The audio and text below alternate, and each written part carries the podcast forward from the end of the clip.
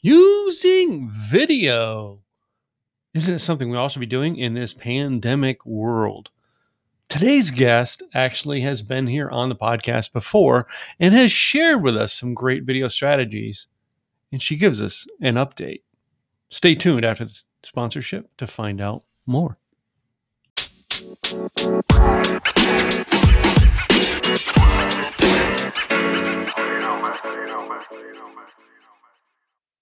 Hey, hey, everybody, it is Tim Gillette, and we're back with another Tim Gillette show. Today's guest is someone who has been here before. I actually know this person, and she is one of the coolest people on the planet. All right. Video person, video personality, former TV person. Know. She's still a TV personality to me. Uh, but Cheryl Plouffe has been someone that I got connected to in the beginning of the pandemic last year and got to know just a little bit about her and what she does. And and we invited her back, and she said, Yes, I'm going to come back. And we're going to find out more what she's doing now, maybe how the pandemic twisted things a little bit, and she's done some new stuff. Anyway, uh, she's a great friend uh, right now, and uh, she's even spoken at one of my virtual events now. So you get to find out more about her, and we're going to take this thing to the next level. You ready? Let's go. Hey, hey Cheryl. Hi, Tim. So great to be with you. It's funny when you said that. You said she's still doing TV. I totally agree with you because this is the new TV and it's accessible to everyone, which is so exciting. Well, that's what my, I'm teaching Cheryl, and you know, what I mean, repurpose is my main topic, and and everybody's saying to me, "Well, what's repurpose?" I says, "Well, I want you to think the concept of Oprah, but you have 12 things you can use to do the same thing. So, like, you can get 12 times the audience Oprah got. She had one thing to use, a TV, you know, yeah. uh, and most people are not looking at what's really going on online, and you don't have to have the studio." And the other thing is, like one of my mentors, I think you, I don't know if you're in Frank Kern's programs as well, but love Frank Kern. Yeah, Frank makes more money with his iPhone than he does with his hundred thousand dollar studio with videos. All right, yeah. and you know some people are like, "Well, I'm afraid to try. I don't have the right lighting."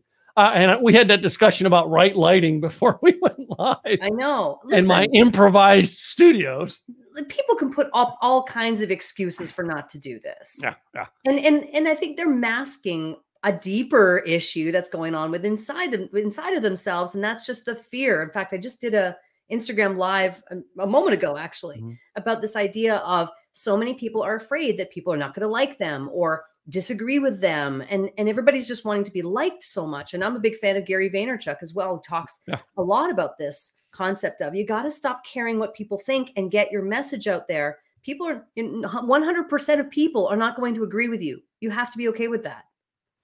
That's right. That's right. Uh, as a matter of fact all right uh, you know as the elections have proved in america only 50% of the people like you. But i'm bum anyway. Um but you know, coming on in video and stuff, I remember the early days of when I started what I do before I even was doing the shows or anything like that, of trying to do videos. And like I had, I think I had a flip camera at the time. Remember the flips? Yeah. Yeah, yeah. The flip video. Uh, that's what I was doing all my stuff with. Now I've got like the iPhone, I can do it, an iPad, two cameras, uh, you know, two video cameras. I actually have one that's one that's not hooked up right now with the studio. it's because uh, I have three cameras in the studio and I only have t- one of them hooked up right now. Um, but it's like all that stuff that I looked at of what I did 10, 11 years ago and where I've grown it to. And someone was saying, well, like with my cat fiasco last week, you know, it, it, it they ruined $10,000 worth of equipment. I'm able to replace it now for four grand. Yeah. You know what I mean? But like, how many of you helping your customers are coming in going, well, I have to spend the Tim Grant, the 10 grand Tim spent listen, there was a time when it was the case where equipment cost a certain amount and it wasn't really maybe accessible as accessible to everyone as it is today. Listen, most people have a phone. So yeah. if you have a decent iPhone, and here's a little thing I'll tell you too. One of my clients I've been working with for gosh, we're going on 4 years now. I have recorded nearly all, if if not all of the material that I've done for her, hundreds of videos have been on an iPhone. Mm-hmm. mm-hmm. So you know, and she's paying me to make these videos. They're done on an iPhone, guys. So the, the excuses n- need not be there. Yes, you can invest in high level equipment, but if you're not at that stage yet, it's okay. Start with what you have and then build up to like a studio like Tim's right? Build up to the Heil microphones and the you know the switching uh, switch uh, switchers and the soundboards and all that. But you don't necessarily have to start with that stuff. Yeah, yeah. Exactly. I mean, and and and one of my clients is a Disney Imagineer who does a show twice a week, and her first show was her iPhone. So I have the video on. How do how do I get it to turn? Like that was her first video. Yeah. All right. And now she's got a huge following and does two shows a week. Now has like a four camera setup in her studio and like she started with an iPhone. You yeah. you you graduate, right? Yeah. You graduate to these levels. Mm-hmm. Let me let me give you an example I think would be tangible for your audience too, mm-hmm. Tim. Is like you have a studio and I can see some of the gear you have behind you. I know you had the issue with the cats and you're re- mm-hmm. you're replacing things, but in mine, I mean, it's pretty simple, right? There's, I have a, I have this is a, a TV monitor. Mm-hmm. I have a monitor here that I can use to see really essentially what would be like a preview monitor, uh, which is an old computer. And then I have a tripod over there. I've got a ring light over here you can get on Amazon. And I'm using a USB microphone and a MacBook with a webcam. Mm-hmm, mm-hmm. Are you using the standard ma- the standard cam on the MacBook? No, I do have a webcam. I'm using a 4K Brio.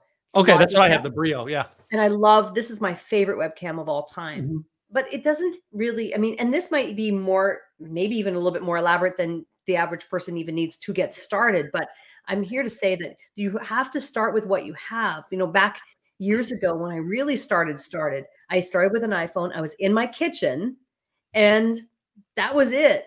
Yeah. So you you graduate in time but you have to start getting out there. I, I really, I, I'm like, I really believe Tim that businesses now, entrepreneurs, small businesses, any size of businesses, got to start becoming a mini media company of their own. Mm-hmm. Got to start the mentality of thinking of yourself as a media media company and produce content and media. That's the world we live in.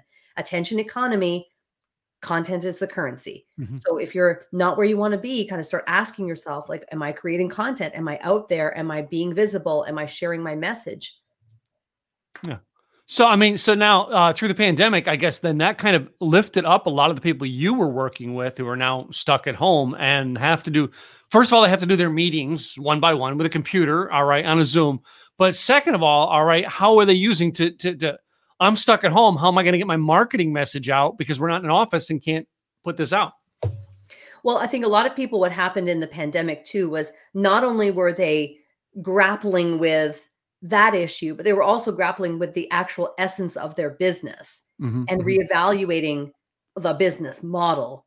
So, one of the things that happens is, you know, we have you you can't really market something that isn't already conceptualized in terms yeah. of what is the business like that you got to start there what is the business exactly so that you can go out there and market it so um, i think in the pandemic what i saw were a lot of people who previously hadn't jumped into video as they should have and as they probably knew they should have mm-hmm. and were forced into it because of the situation of video becoming essentially a lifeline not only personally because we saw a lot of people using video to stay in touch with their families because mm-hmm. they had no choice, but also using video to stay in touch with their network from a business perspective.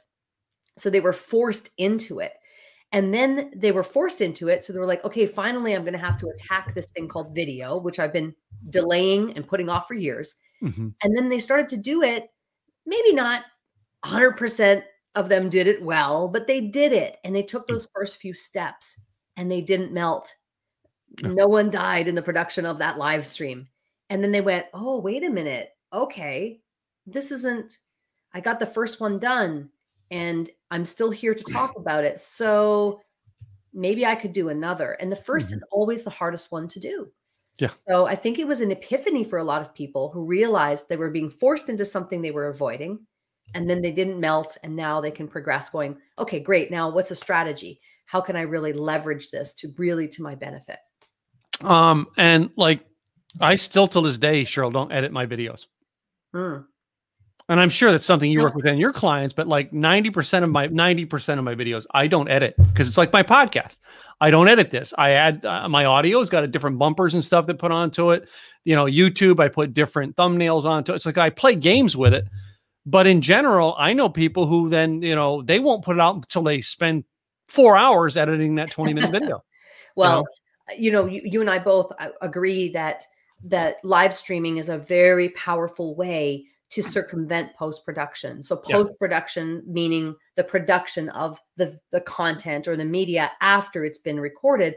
That's often the the bottleneck of the situation because you get a lot of people who are like they say they use Zoom and they interview someone on Zoom, but then they're stuck with this recording that they've got to do something with, and then they spend like you said 4 hours editing this this mm-hmm. interview and then publishing it. The nice thing about live streaming is that you circumvent all that. You produce the show on the spot Yeah. Yeah. and then it and it publishes directly to your platforms on the spot. So now you're not having to spend 4 hours doing that. Well, you know, we we- we all have different ways that we go about doing that. I'm a big live stream fan as well, but we'll take the audio and then we might you know massage that a little bit to take out any references to video for the audio version, but the editing is light and we're able to um, you know progress and, and get that message out. Yeah so yeah, our audio, we have like I put different bumpers on it. So like uh, you know what I mean? I have sponsors that go in the audio spots. And then I put bumper music in between each segment, but I'll take like something interesting from that you say today. I'll take it and put it on the bumper and I'll be uh, and I'll, I'll put it as a preview before the sponsorship to get you to come back. So like it's a whole nother it's a whole nother game, But I don't have to create the I don't have to create all that stuff beforehand. I wait till I get it done and recorded and then I create it and and but live streaming has been my favorite thing to do and I did it in Zoom first. Like the first first idea of the Tim Gillette show was done in Zoom with the black background. I don't have any like now I have all this stuff to make it look fancy, but I didn't have all of that. But that's how I recorded it because I was like, well, this is how I'm going to do it. And then I could I, I used Ecamm to broadcast it out. I don't know if you used Ecamm or not. I, I'm familiar with it. Yeah, Yeah. it's a great program. Yeah, so Ecamm I wouldn't I wouldn't record it. I wouldn't broadcast it live. I would record it and then I would broadcast the recording on Ecamm live. Yeah. And it was a neat concept to do as well.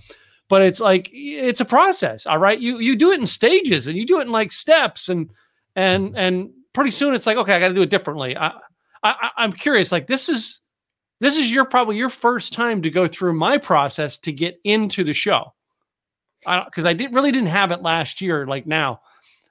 That's a whole process that I did. Like like all my emails and stuff. Was that a lot easier or no? It was, and it's funny you say that because I was hoping that we would get into this conversation so that I could share my uh, my input with you on how your process is. And Yeah. I have to say, in terms of your follow up, especially through email, was superb because no one who is going to be a guest on the, on the Tim Gillette show will be at a loss of what to do, and that's what you want. You want to guide people step by step, and I thought you did a fantastic job of that. In fact, so much so that I took notes and was like, I'm like, okay, so for cashing on camera, I think we need to kind of up our game on the walking people through the step by step from an email perspective. Mhm, It mhm. was really well done, Tim. Yeah, well, that's it. It's a process. I- again, when I started, it didn't look that. I mean, you were on a year ago. It didn't look that way, right? Right. Uh, and that was like only like that was like the beginning of the second season of what we did. The first season we had none of that. So last year, because I did the, I tried to do hundred interviews in thirty days. I'm like, man, I got to make this easier. I'm going to drive myself crazy, right? and that's where it begins. It has it has to do with systems. Yeah. So and you know, each show host, let's talk about show hosting, right? Sure. If you're gonna have a show, you are in charge of of making sure that you know you know the concept of the show is strong and that and you get to decide am i going to have regular features? I know you have features i have features. Um you know who are the guests going to be and what your process is to to talk to those guests and invite them on the show. There are so many it's all about process. And and this is the thing that i bring to to how i look at the world especially in video is i look at the best practices from the broadcasting industry where i came Mhm. from 25 years of experience there. I looked at those systems. It's about systems Yeah. and and getting that's funny i was just talking um, i was listening to a training recently by grant cardone and and he was talking about systems are more important than skills. Mhm. in many ways this is very true. If you don't have the proper systems it is a blank show right? And all of a sudden it's a real mess. So you have to have your systems in place. Um, you know i know for us what we do is we do similar to you right? We do the live stream we do the repurposing to to audio um, we have different s- tools that we use to do that but it's about having those systems in place and i have you know uh, people on my team who have SOPs, standard operating procedures, to follow to make sure that every step goes according to plan. So this is something I didn't have last year, and I didn't I didn't kind of go over it with you when we come on, but I have this is my newest thing for my company. The operation Yes. manual for the Tim Gillette Media, Yes. right? Yes. And coming on my show, I have um well, I've got like all my weekly things, my daily things to do, my monthly checklist, but Tim Gillette show. All right. Set up on StreamYard, email guest login. All right, night before. Like I this is what I do the night before. All here, like you got the email.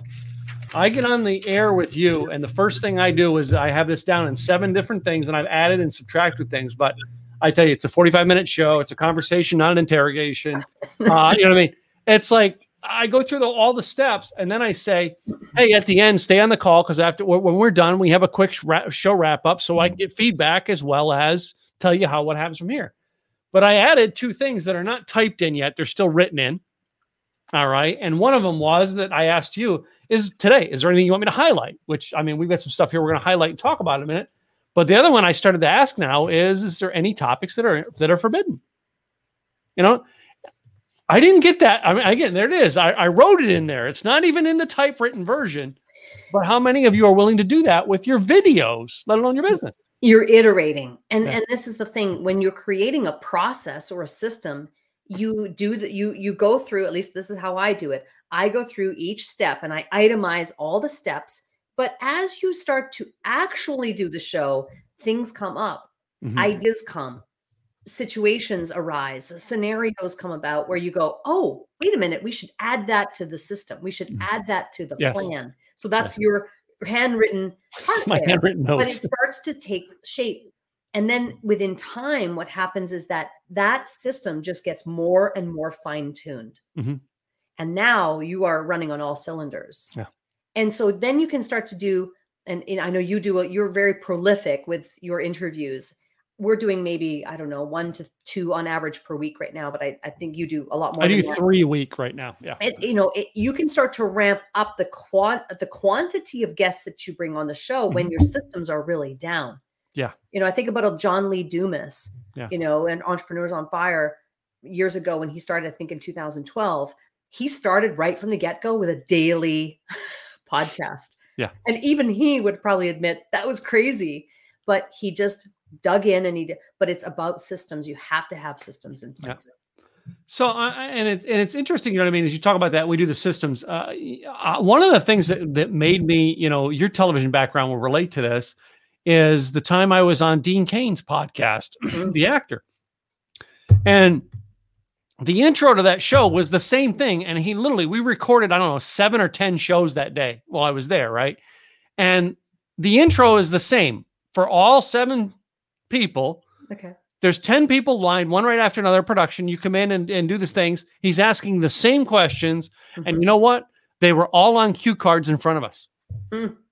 and i'm like you've repeated this how many times today? How many times yesterday? But yet you still have the cue cards that you're reading off of. Why it's a system you you never i mean you never when you find a good way to make an apple pie you don't just well okay let's just throw in some peaches this time you know what i mean no you stick to what works and keep doing it.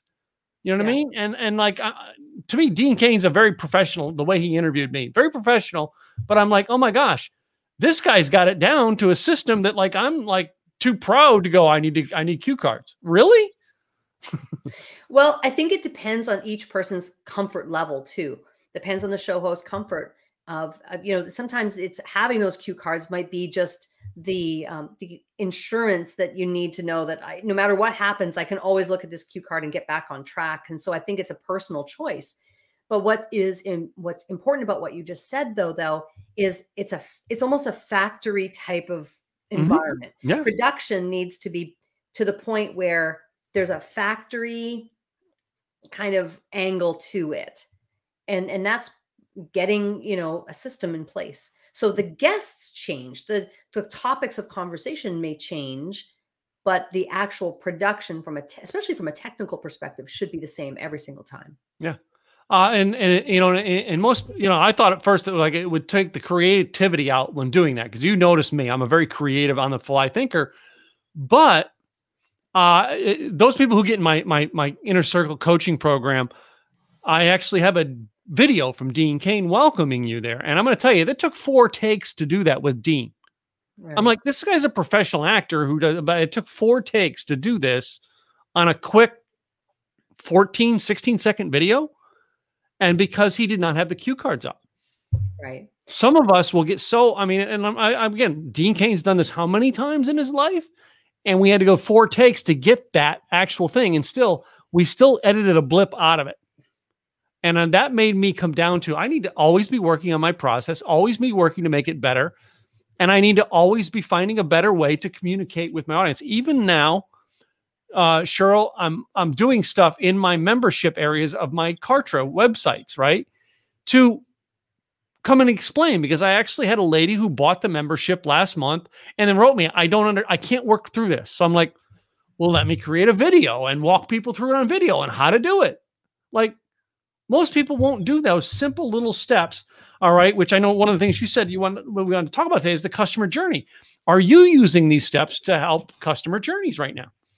Well, the customer journey is important, especially if you're using video or content to sell things, mm-hmm, mm-hmm. right? If, if you're if you're just doing it for a hobby, then this, none of this matters. But if you're looking to leverage content and video and social media and these distribution channels, which are all, all available to us, then you have to understand the customer journey, and it's a three-step process. Step one of that journey is that they need to be aware of you, right? So brand awareness is step one if they mm-hmm. don't know who you are, there nothing will happen beyond that point. It has to start with awareness, attention, mm-hmm. and awareness. Um, so they have to be brand aware. The second step of it is they're in they move into a phase called the consideration phase, which is when they start looking at you as an option, but they're also still investigating other options at this point. They're still on the lists of other people. They're trying to figure out where they land. They're considering you. You're in consideration phase. And then the third phase of that journey is the decision phase. This is when they're like, I need a solution and I'm ready to make a decision. So, why video is important in all of those stages is because you need to show up. You need that's why people are always talking about consistency. You know, you hear this word, everybody says be consistent, be consistent. Why?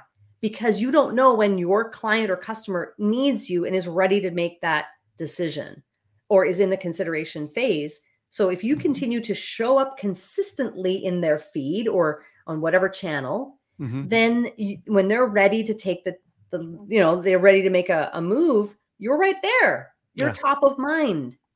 So it's that's why I think the consistency is so important. But brand awareness, getting attention, having people be aware of who you are is the first step of the journey. And video is a great way to do that. Mm-hmm, mm-hmm. So I mean, but how many people that you have that are coming into you for help right now that getting that consistent thing out for the brand awareness? Because I I've had a few like this, and maybe you have too, where they they are like, yeah, but I'm not getting any, I'm not making any sales, and I'm like, but if you don't do this, you're not going to get sales eventually. You know what right. I mean? How many people are coming to you right now, Cheryl, and they're they're they're in that you, you and you got to keep reminding them, no, dude, this is the brand awareness phase. You got to keep doing this. I have a client right now that I'm working with that um, you know we're in that we're in that phase. Mm-hmm, They've mm-hmm. done you know a certain amount of work on their own, but now they're working with me, and we're trying to you know we, we've actually been successful to I think at this stage we've probably doubled their uh, subscribership on YouTube, but it's still low numbers. But yet, despite that, it's still double. So we're happy with the results that we're seeing but that's the phase that they're in. And so I am, as the coach in this case, yeah. charged with keeping their spirits up and, and, encouraging them to stay the course. So, Tim, the the issue really is patience. Mm-hmm. And and if you're working in the content marketing, you know, world, which is what we're talking about here, organic working, yeah. content, it's a long term game. Yeah. This is not about putting up 20 videos and thinking I'm done and I should have all the leads I want and everything's on autopilot. It's just not how it works. Right. And so building an audience is a long-term endeavor, especially if again we're talking about organic. Mm-hmm, so mm-hmm. you know this happens a lot. Um, I have another person who I just talked to this morning. She has a YouTube channel, and this is the opposite problem Uh, she's been consistent. She's done, I don't even know, it was like 50 some odd videos, but each of them only has one view on YouTube. And I have so, that problem on a couple of mine, but yeah. Yeah, it, it, can happen on the odd one, but every single one is one view. So mm. that's a different issue. And as we as I went in and started looking at it, I realized the issue is messaging. She mm-hmm. doesn't have her clear messaging nailed down and she's speaking in kind of ethereal language that isn't resonating with anyone. Yeah. So the, the the problems that I see range and they run the gamut, but it's when you have, you know, the ability to go in and, and recognize what those issues are that you can bring it to that awareness of the of the of the person in that case or the client in that case. Okay. Um, well, well, the next thing I had in that because it's like it's the consistency of doing it. All right, even when you don't see the results, as sure I've had because I've been blogging and and content creation on the blog, starting with blogging for words is where I started.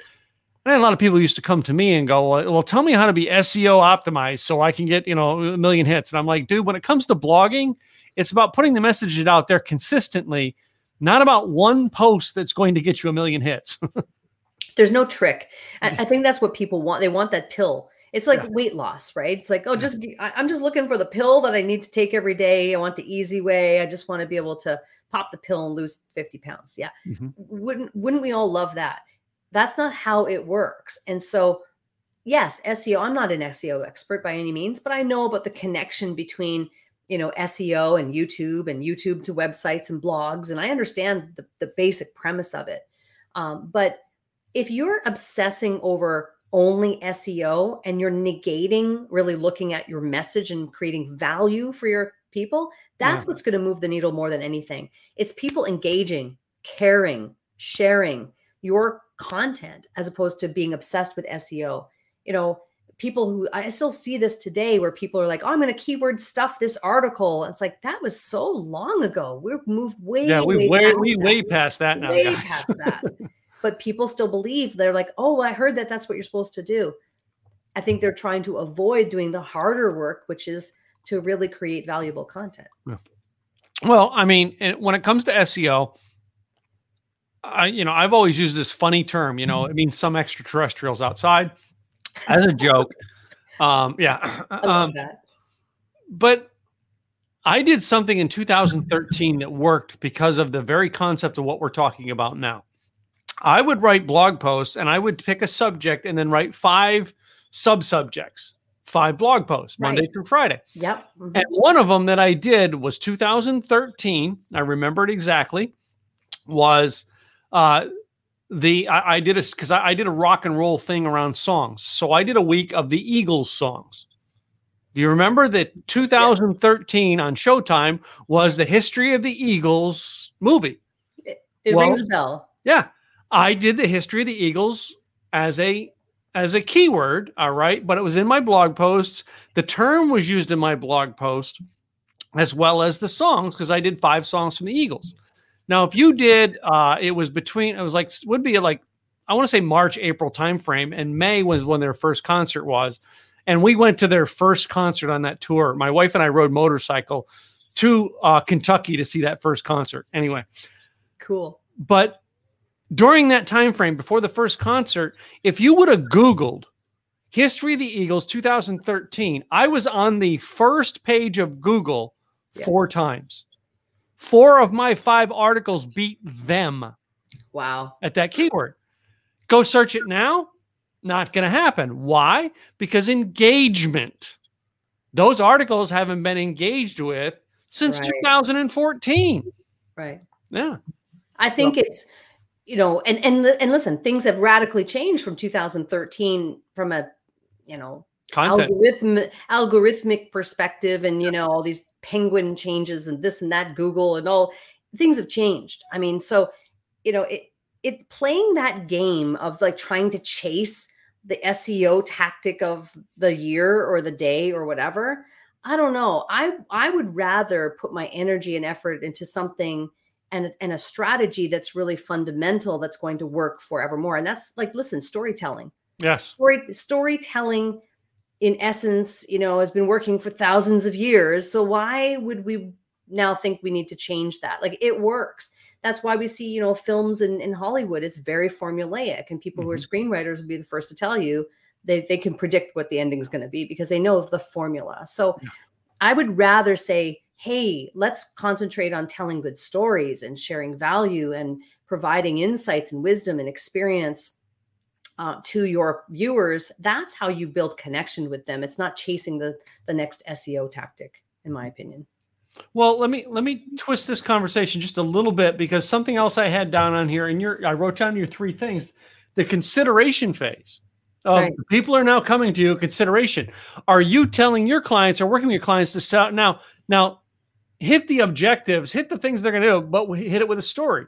So now your videos become about the story that's going to make them go, "Oh, I need to consider Cheryl more," uh, as opposed to you know, well, I'll use Joe Pardo, but anyway, Joe, you, we both know Joe if you if storytelling i think has a place in any of the phases it you, does you, yeah. you, can use storytelling in the brand awareness phase like in the awareness phase you can use it consideration or decision um, because it's fundamental like it's, it's how people like to communicate and, and what gets people's attention so storytelling is throughout all but in the consideration phase especially you know these are uh, the types of videos i would recommend that people think about in that phase might be to do something that's like a maybe a, a longer form training, some type of tutorial, because if they're in the consideration phase, that likely means they're already part of your world. They're probably already on your list. So, what is it that you can do to help them move them from consideration to decision? Is by providing more value through a training or, um, you know, some type of community chat. How about, how about teach from the story? What's that? teach teach from the story yeah that's exactly. what i love to do but anyway you, yeah. you can and then you can intersperse some like real like case studies and stories but you have mm-hmm. maybe more um avail to go uh longer on those things right yeah. the brand awareness phase you really want short videos you want yeah. short pithy stuff right in the consideration phase this would be more like um uh evergreen YouTube content where it's mm-hmm. very more in depth and you're demonstrating and you're showing case studies and you're sharing your screen, like so screencasting, things like that. But the story can definitely take a place in there too. Well, I mean, I you just hit another word that I wrote down here: evergreen. Uh, I when I created those blog posts that we use, for example, in 2013, I was not thinking of the idea of how can I write this blog post that if someone searches this in 2025, they're going to still find the same stuff and it's relevant. Right. So now I guess you're working with video, telling you know, don't get caught up in the what's going on now as opposed to um, uh, as opposed to what can be used. And I and I want to kind of put a story in with this. Have you watched the Tim Allen uh, comedies? I haven't. All right. So Tim Allen's a comedian here in America, and Tim Allen uh, he did one many many years ago called Tim, Tool Time, or Tim like t- Tools Tool Time with Tim or something like that. Yeah, yeah. I'm familiar with who he yeah. is. I've never or, or, or Home Improvement, I think it was called, or something yeah, like Home that. Improvement. And then his most recent show that just ended last year was was called um, um, something with like you know man, like being like the last man standing or something like that. Okay. And two different concepts of shows if you go watch those tool ones that he did in the 90s, there is nothing that relates them to modern or or current events. Period. So it's an evergreen, can be used forever. Christmas comes around once a year, that's it. Then you go look at his new one with the last man standing thing.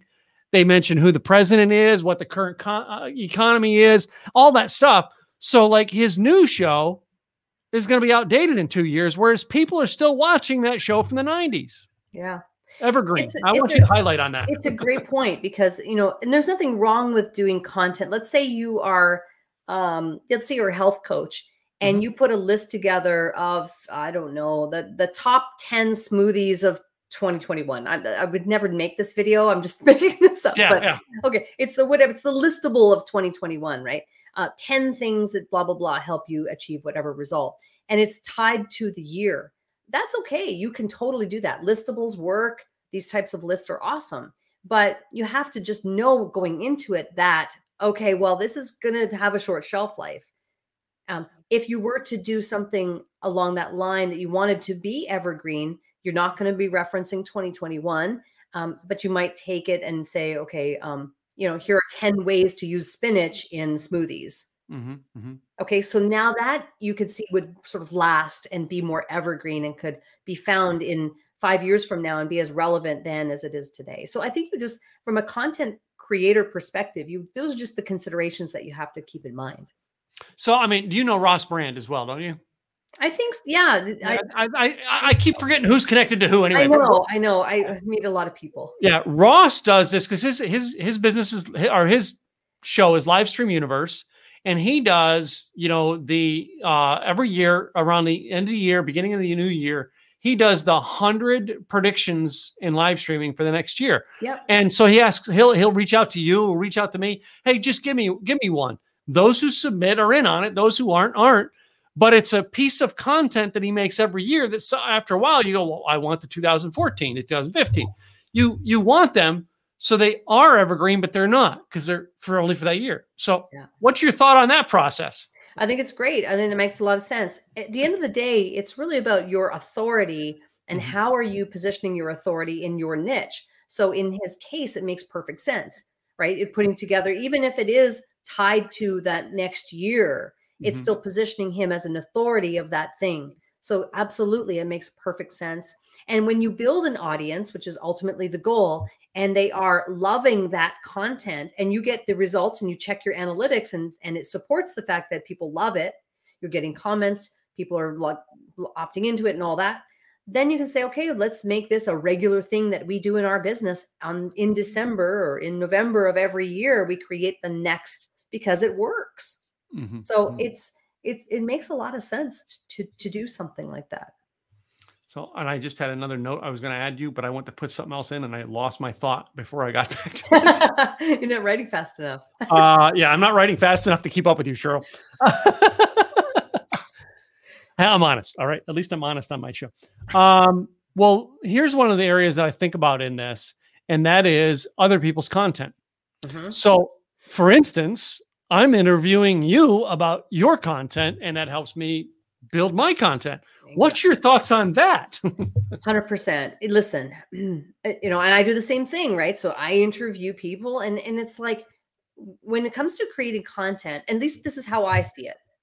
Um, oh, let me let me let me go back for a moment. When in 2020, when I was really concentrating on my YouTube channel, most of the content I created was me alone, solo.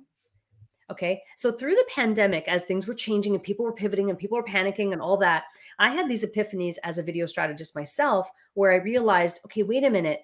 I am going to have to change how I teach this and what I do to support others because they can't learn to edit anymore.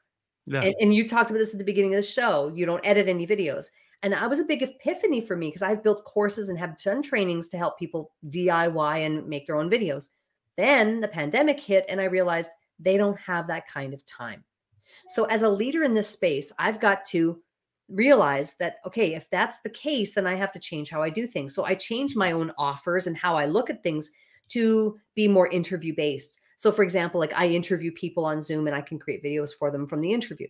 Mhm. Well, okay, if that's true, then my own content strategy is at least then was not aligned to the new things and ways things that I'm selling. So your your content strategy ideally has some type of thread or through line to the things you offer. And that's where I had to sit back and go, okay, I have to reanalyze my own content strategy. So now you'll notice that I don't do as much content solo. I interview people now and I'm bringing people on cash in on camera to interview them. Why would I do that? Why would I do that? Because there's many benefits. You generate leads, you get more referrals, it creates engagement. People want to share your content. Um, you know, you build your network. You are um, creating content by interviewing other people. yeah. There's yeah. so many benefits to it. But more importantly, for me, there's more of a tie to my current content strategy in interviewing people to the things that I actually sell and, and offer. Cool, cool. Um, and and I I mean I found it interesting because I started it as my show show because I wanted to get to know people, and I I, I actually had a lady that I met early years, like 2010 or 11, when I started my business, who hated doing one on ones because everybody who did a one on one with her would do nothing more than pick her brain. Right. That's it. They didn't. They weren't. They they weren't there to go. Hey, how can we help you? And how can I help you? And you help me. No, it was uh, how you know how can you help me? So they would they would get on a camera with you, Cheryl, and they would just pick your brain on how to fix their video show and then never hire you. Right. And she hated it. And I'm like, how can I make that not become a problem in my business? And then I was like, well, I would rather do my one on ones and get to know people while I record it as an interview. That's where I came up with my idea, you know, and uh, most people are sitting there going, well, they, they don't look at their problem they have and try to use their content to make a solution for it. Right. My feeling is that you have to, it, it, it always, it always starts with a strategy. It always, you have to start with thinking this through. And, and, and I believe that a lot of, especially entrepreneurs, especially B2B, uh, people who are in B2B could benefit from having their own show, an interview based talk show type of program like you have, like I have. I, I really think that in this day and age, it's really challenging to create that perfect opt in, that perfect lead magnet. It's been, I think there are the odd ones at work, but by and large, giving people an opportunity to speak and be Mhm. heard and be seen is going to move the needle more probably than any kind of PDF you can download. Yeah. Well, it, my not my top three opt-ins. You'll love this show. My top three opt-ins is: you want to be on my ri- podcast? Would you like to write a blog post for my blog? Yeah. Would you like to speak at my event? That's wh- what's the common thread. It's they want to be seen and heard. Yeah. All right. Now everybody goes, well, why, why, why, why, why would they be your clients? They probably aren't going to be my clients, but they're going to refer me to my clients. Mhm. I went about that again. far ahead. Tim, people don't think that far ahead because they're thinking about the quick win. They want the Yes. quick, right? It's like I got to pounce now. No, like it's about building relationships, building your network. Your network is your net worth, right? Yes. You've got to build your network. All the people, like I, I mean, I have people that are coming on the show. I, I, it's not that all the people that I interview on cashing on camera will become clients. No, it's never even a thought in my head. But what it is is building that awareness through them because I don't know if in a year from now a guest of mine is going to say, "Hey, we'd love to have you come and speak to our mastermind." hmm hmm Um, hey, last year you interviewed me on your show, and I loved how you um, did something something. Could you come and teach my coaching group how to do that? And so now all of a sudden I get in front of more people. It's about visibility and exposure. By the way, you're coming to do a master class for my community, right? Yeah, anytime. Uh, you like how I got you to agree to that live on camera? You got me to commit on camera, which On I camera. love. Go to the camera lady, get her to commit on camera. All right, to come out and reach her uh, and expand her audience and teach anyway. You know it's it's uh, you have to think it through you've got to really um, Yeah. make sure that there's an alignment um it's not to say that i'm never going to do another solo video on my channel ever again that's not the you know and i'll probably do some solo podcast episodes and, and things but the but the main thing that i'm focusing on is interviews now going forward and people like you tim inspire me to do that people like john lee dumas inspire me to do that as do so many other show hosts who are doing a great job with interviewing. Um, it's just, it's also really aligned to my experience. Mhm. I was a TV broadcaster for years. Uh, I'm also getting into interviewing uh, some people locally here in the city that I live in. Listen, I moved here in 2019, but the pandemic hit so quick. And it was like two years of lost time to network locally with businesses here. Yeah. So now I'm going to go out and really reaching out to some local businesses and saying, hey, could we do some on location um, live interviews with you so I could promote your business and help you get more exposure? Yeah. That was my networking thing, Cheryl, that I did before the pandemic. Like this is 2016 through 2018. I would go to networking functions and I never would stand up and go, Well, I'm Tim Gillette and I do blah, blah, blah. I would stand up and go, Hey, listen, I, I'm looking for people to interview. Uh, if you've got an interesting business, can I come to your your place of business and interview you at your business? If you're interested, just come see me afterwards. My name's Tim Gillette, and I'd sit down. And I literally had cards thrown at me. Yep. You know what I mean? I had to choose. I couldn't do them all. And everybody else is like, you know what I mean? Well, I got to stand up and say, I'm like, nobody's listening to you when you stand up. Unless you stand up and offer something that they're looking for, all of a sudden, boom, boom, boom, their ears perk up. Well, it's you know you're talking about opt-ins, and that so in some opt-ins, as long as the value uh, exchange is there, and that i- there's enough value in that PDF or that download to warrant someone giving you their information. The problem is, I think we're seeing a lot of downloads that aren't as valuable and people question why no one's opting in for them Yeah. but speaking and having people come on stage most people want that most Yeah. people see and recognize whether you're old school or new school that visibility and getting out there and have getting your message heard is valuable Yes. therefore you and i both get good responses when we ask people to come on our show Well, I do appreciate you coming on my show as always. I love having i you on. my love coming here and I am going to get you to commit to that master class to teach you just send me the send me the info and i'm there because I, I I really I know there's you know I mean we touched like just a little bit of what you do and and and connect and uh, I want to make sure though that people listen here as well as everybody else they get a hold of you. What is the number one website to reach out to you and find out more? You can always go to cherylpluff.com. Um, I am at Cheryl Pluff on all social platforms. So send me a DM. Say, I heard you on the Tim Gillette show. I'd love to connect. And, and then we can take it from there. So I'm at Cheryl Pluff, cherylpluff.com. You can send me an email. Guess what it is? It's Cheryl at cherylpluff.com. It's pretty easy to remember. Um, What a and- concept! uh, yeah, what a concept. But yeah, I mean, listen, send I, I love receiving DMs. I like people, you know, sending me a message and telling me, you know, hey, I heard you on such and such. Um, tell me that you heard me on the Tim Gillette show, and let's, you know, get on a quick call and just tell me about your business, and I'll give you some advice. Cool, cool. So, uh, well, I again I appreciate you coming in, but before you go, you know I got a game. I know. I Are you know. ready for it this year? Yeah, I'm, I'm ready. I'll start off with the easy one. I asked you this one last year because I was still it's still my number one question: Star Wars or Star Trek? Star. Uh, I think Just- last year I responded to this. I was like, uh, neither. But I I, know. know what? I'm, I'm going to go with Star Trek this time. Star Trek. You know that like like two days ago was the 55th anniversary of the first Star Trek ever being played. I did not know that. Yeah. this girl doesn't know much about the science fiction world. No. No, I don't either. I just have these wonderful reminder things that pop up on on, on this day on my all my social feeds. Yeah, I'm gonna go with I'm gonna go with Star Trek. Uh, for no other reason than I can. I, I'm thinking about Spock right now, so yes. that's the only reason. Anyway, so let's move on then. Apparently, like that that's not your thing. So if you do go and watch a TV show, is it a comedy or a drama? It's probably going to be a comedy. Yeah. Yeah, it's probably going to be a comedy because I if I'm going to sit down and actually watch a show, it's because I want some escape, you Yeah. know. And so I, you know, I love The Office. Like I'll binge watch, you know, things like that. I love. I Oh. still love Seinfeld.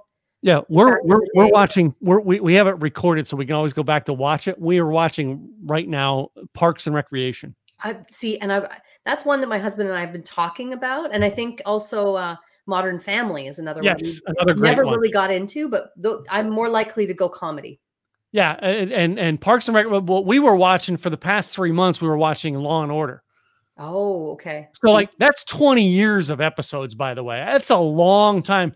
But like, and it got to be a while where where we because we were seeing it on so many different channels that was like, oh, I've seen this one six times already. Right. there's one or two in there we still haven't seen in 20 years of episodes. But after a while, it's like, okay, it's time to go get some laughs on again, man. All right, yeah. Oh, agree. So, um, my next question is this one an interesting one. Would you rather go surfing or skiing?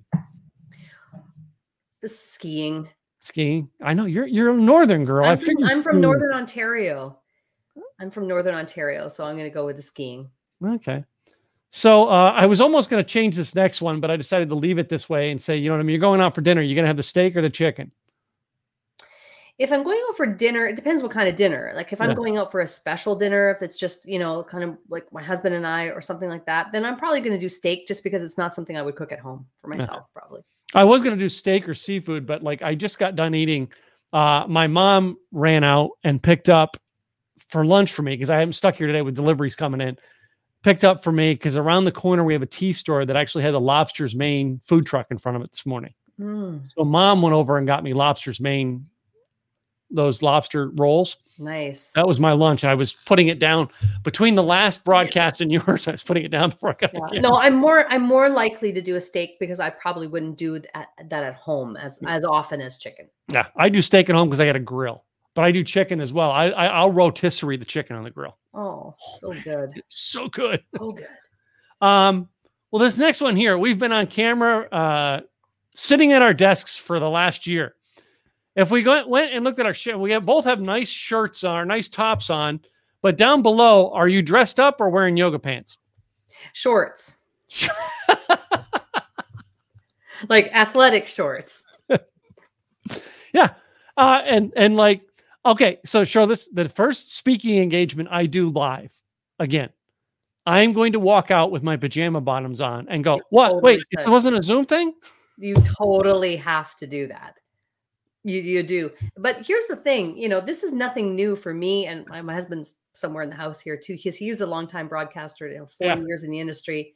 That's nothing new for anchors to be sitting at the desk and be like, you know, suit jacket, tie, and the whole bit, and then be wearing khaki, you know, pant or uh, what do you call those uh army shorts or whatever. Cargo So shorts. Uh, I when I was on Dean Cain's podcast, dress shirt, suit coat, shorts, flip flops. That's the uniform. That's Yeah. the TV anchor uniform. Yep. ah, so let's go with some more stuff and cameras and TV. Okay. All right. Are you somebody who's into the LED lights or do you like the old fashioned umbrella type lights? I had the umbrella type, the light, the soft box type things Mhm, the soft before, box. Yeah. but um, I've uh, graduated now. So like, I do have a light here. That's an LED. I've got, you know, here. Let me show you something fun. Yeah. Um, these type of lights. you know, these are R- RGB lights. Yeah. So yeah. like, you know, this kind of thing, thin, lightweight, portable. Yeah, I'm more to go. I'm more likely to do LED now. So yeah, I have two of those LEDs with, and they have battery boxes, so I can have them unplugged. But that's Yeah. all in a kit in the closet right now. I'm going to pull them out. I had two uh, ring lights that my cats broke last week that I have to replace. They're they're not that expensive, but I have on the desk. I have mounted to my desk key lights. Right. Though I love them because they they they they go up or down with my desk. So Yeah. when I get the new computer in, I'll set the desk up to be able to go up and down again, and I can stand up, and the lights are already there.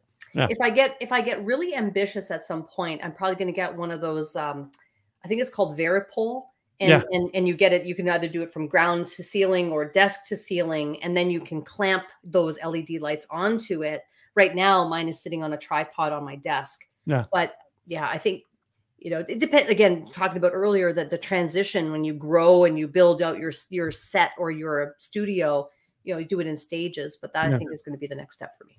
Yeah, I think my next stage with lights are going to be mounted to the wall and not standing on stands. Yeah, because Uh, then, then you that's- have more room on the floor. Like there's, n- it takes up less room on the floor. Well, had I had that to begin with, I would not be dealing with the computer issue I am dealing with right now. Right. I hear you. Um, how about uh, if you're going for a drink uh, in your cup, is it coffee or tea? Oh, it's gonna be coffee. Yeah, figured as much. Oh So- yeah. So, and Yeah. then I still have the two controversial ones at the end. The next one being toilet paper, under or over at your house. I don't even pay attention, but I'm gonna say over. So, and in the past year of asking that question, Cheryl, the interesting answers I've had, I love it because I get the all rainbows and unicorns people who are all lovey dovey on everything. And we need to all just get along and love. And you ask that question, and it's like, over. or, or you talk to someone like me who's like, uh, Yeah. I Downstairs, my wife's bathroom, it's over because that's how she wants it. My office bathroom, it's sitting on the back of the toilet. It's there. It's all I care. That's funny. Um, my last one, and I think maybe your husband's trying to figure out because this is what he's going to wear for his next on-camera thing. Is it boxers or briefs? Uh, it is boxers. It's boxers. I, yeah, that's. oh man, Tim, this is so much fun. I love being on your show, and thank you so much for inviting me. And I just want to commend you on the work you're doing. And you're bringing laughs, and you're bringing insight, and you're bringing wisdom, and you're bringing on, um, you know, people who can share their expertise with your audience. And I just wanted to Thank you. congrats. Thank you. Well, thank you for being part of it because without people like you to interview and have fun with on air, I wouldn't have half the content I have. Well, you are more than welcome. I, I love it. I think you're doing a great job. Thank you. Thanks for having So, me. uh, and we're going to have you back as a speaker again, one of our virtual events, of course. Maybe we'll, maybe when we have live events again, we can get you to come to Dallas for blog and video. Oh man, when the border opens, Yeah, I know. Right Oh, now, it's just, it's just yeah. We're hosting one in November, but we're doing a downsized scale um, one day mastermind, one day training, and I'm only limiting the speakers to people who I. I think like Eli Delaney is probably going to be the furthest person to come, Right. but like I'm not. I'm not bringing in all my speakers because I don't want them to have to cancel at the last minute or lose money on airfare because they have to cancel. So I'm trying to put a local training together. So those people who want to come, come. And if nobody shows up, I'm only out 300 bucks. Yeah, So- we, we have to be. I mean, we're getting there, right? As Yeah. of the as of this uh, interview, we're getting there, but we need to be a little further down the path before really everything "quote unquote" opens up. I get it. So, So I mean, there. yeah. Well, I thank you for again for being on the show. All right. And, and taking time out of your schedule again today. Thank you so much, Tim. Thanks for having me. Uh, to you guys, the, you guys, this, the, the wonderful guests, you've been here, you've attended, you've looked into it. Go check out Cheryl at her website. And hey, guys, if you haven't already, subscribe to us on YouTube. That's youtube.com slash Tim Gillette or where you get your podcast. I'm Tim Gillette, and I'll be back with another guest real soon. Have a great day, guys. Bye.